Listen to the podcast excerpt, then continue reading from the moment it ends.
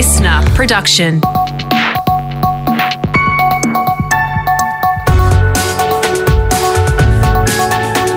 Australia Today's Morning Agenda with Natasha Belling. Good morning. Thanks for your company. Let's check what's making headlines this Thursday, the 16th of September.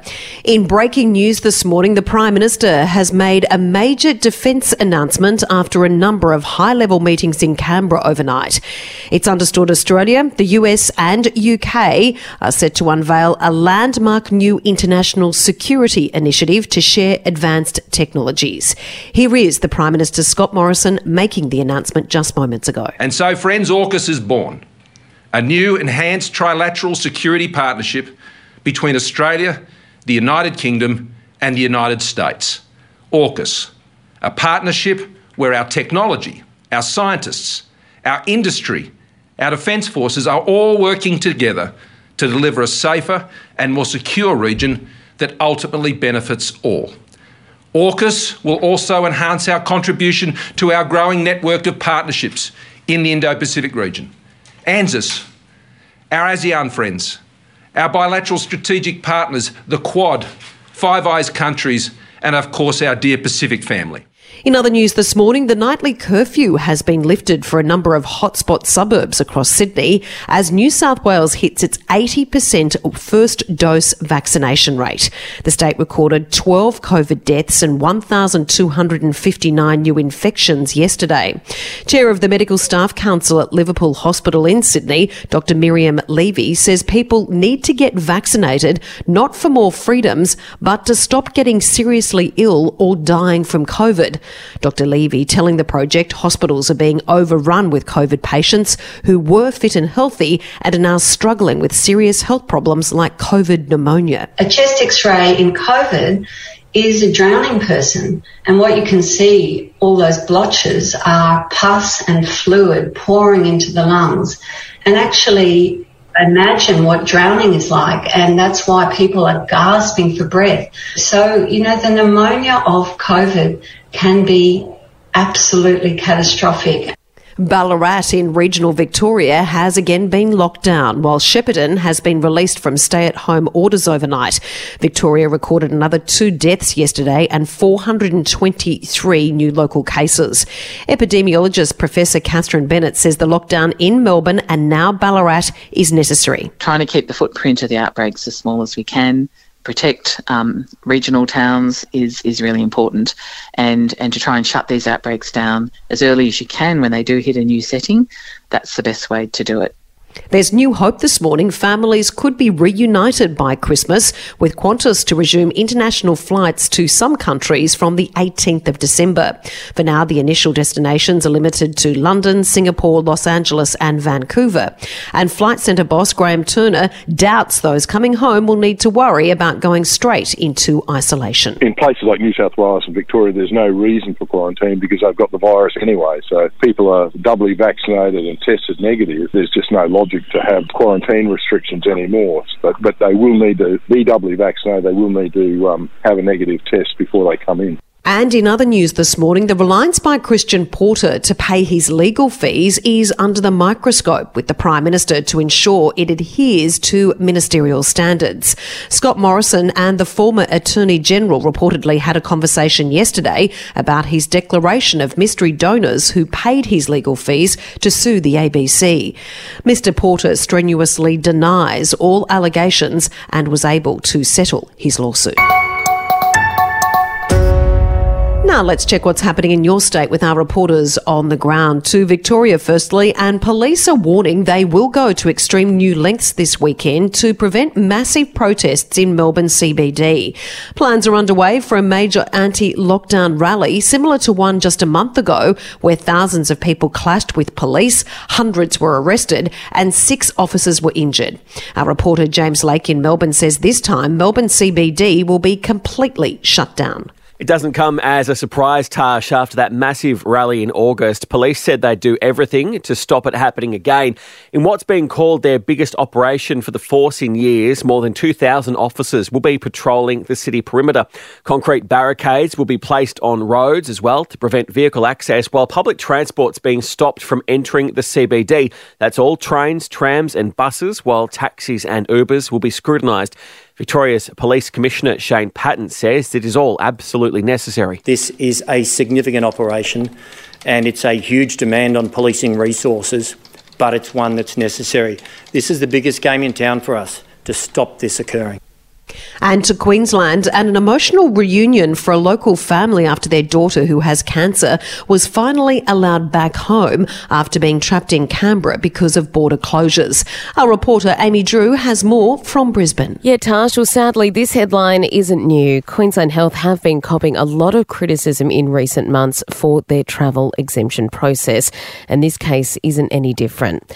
So, Marianne Bedwell submitted her exemption application from the ACT more than a week ago. She suffers from a rare form of non Hodgkin's lymphoma, which requires CAR T cell therapy, and that procedure can only be performed at the Royal Brisbane and Women's Hospital. But Marianne was left in the dark for a week with no response from officials. It wasn't until her story aired on the Seven Network on Monday night that the 34 year old received a call from Queensland Health just half an hour after that broadcast. Now, luckily for her, she is back in Queensland and will undergo that treatment in Brisbane very soon. Her father, Bruce, hopes that their story will highlight flaws in the broken system and be fixed to avoid other families suffering. If we can't see people getting the process they deserve, there are going to be other people who will suffer tragically Now, for the latest in business and finance news, we're joined this morning by Peter Switzer from the switzerreport.com.au. Peter, good morning. This is an incredible story. A local online design firm, Canva, started by three friends, is now worth more than Telstra, valued at $55 billion. It's staggering, Tash, isn't it?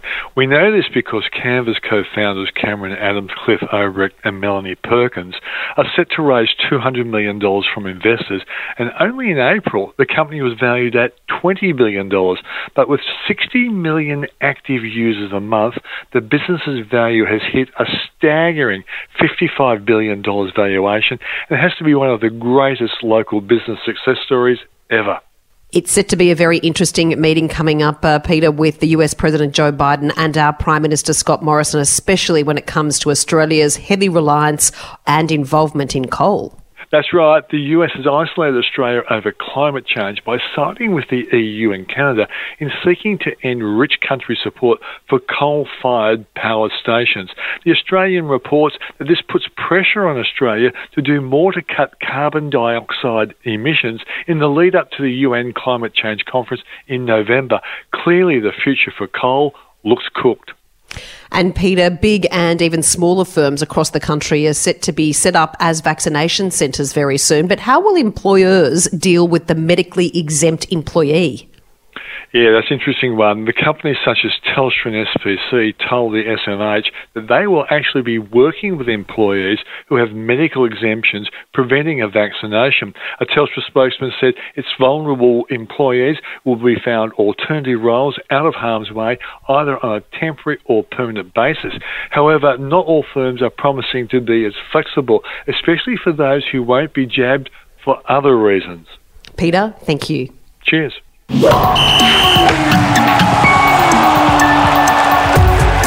Time for sport now with Brett Thomas and Brett. The Warriors have launched a social media campaign to urge the New Zealand government to allow staff members to return home. Yes, good morning, Tash. Nine staff have been separated from their families since the squad relocated to Australia in early January. So it's the best part of two years. Last year, of course, they had to relocate to Tamworth and then the Central Coast. Only limited spots in quarantine will become available once the border reopens. Unfortunately, it shut before they could get back. Uh, the likes of Tohu Harris and Dallin Watene Zelezniak have launched this social media campaign on behalf of the real Warriors to help uh, those vaccinated staff members to get home home and saying that they have represented their country with pride. So, calling on Jacinda Ardern directly to allow them uh, to come back. It will be literally a lottery once the border does reopen. Uh, of course, not just these staff members, but other uh, New Zealanders hoping to get back to their home country uh, will have to just, uh, you know, wish for some luck to get picked to go into those quarantine spots. Now, just in some finals news, of course, the Warriors season is over, but Parramatta's is still alive. They admit improvement is needed to roll Penrith and progress to the prelims. The two sides go head to head this weekend with the winner to take on the Storm. Eels fullback Clint Gutherson says their game in week one against the Knights was closer than it should have been. Probably patches in that game on the weekend where we were a little bit down, and um, if that was from not not having the sort of running in your legs or or something like that. But uh, look, you just got to win at this time of year, and um, we're on to this week, so looking forward to it. And just in some other NRL news, Paul McGregor is returning to coaching. He's been hired by Brad Fittler to help him out at uh, New South Wales, with Craig Fitzgibbon, of course, uh, taking charge at Cronulla.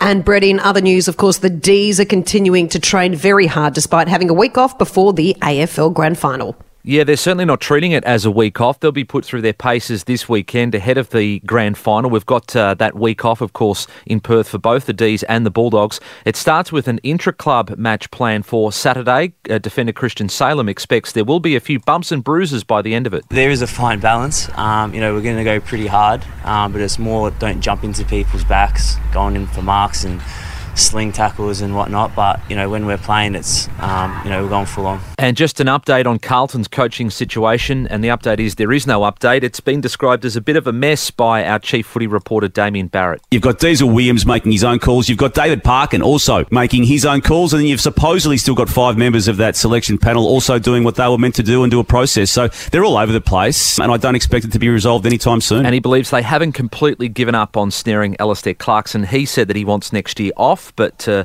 after the finals, they might have another crack at trying to land the full time Premiership coach, Tash. Brett, thanks so much. Thank you, Tash.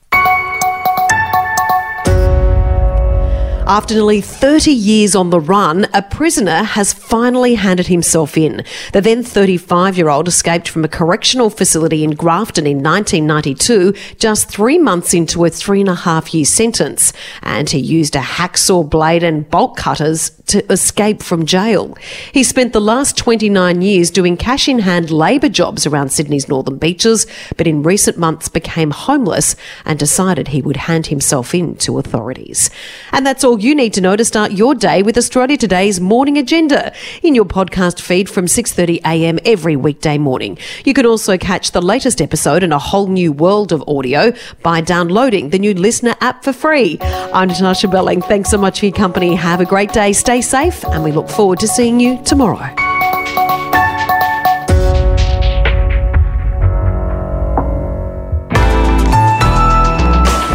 Listener.